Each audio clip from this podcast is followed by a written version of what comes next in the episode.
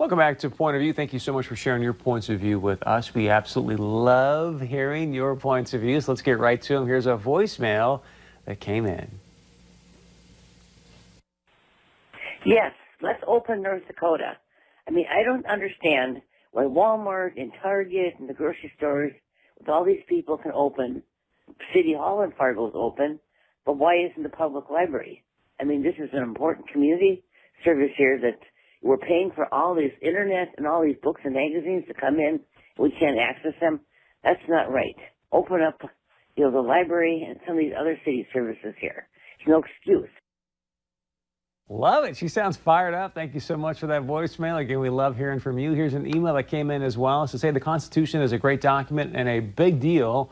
Back in 1972, when I joined the military, thank you for your service, all of us took an oath to uphold and defend the Constitution against all enemies, foreign and quote-unquote domestic.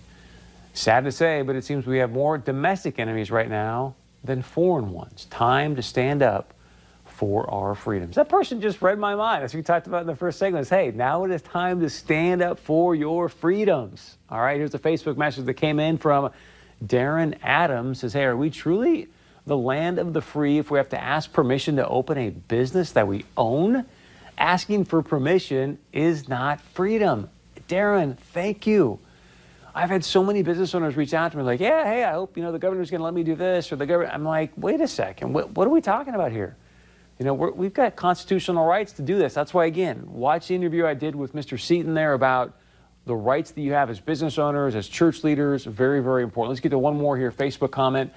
Person says, hey, imagine that. Trump gets hammered on every day and has everything thrown at him, from a hoax impeachment to several investigations, but others can't be investigated. AG Barr, you're doing a decent job, but you need to go further so these far-left liberals know they are not above the rule of law. Thank you so much for those points of view. We love hearing from you. And it's very easy to share your point of view with us. You can email us, text us, leave us a voicemail. We'll be wrapping things up right after this.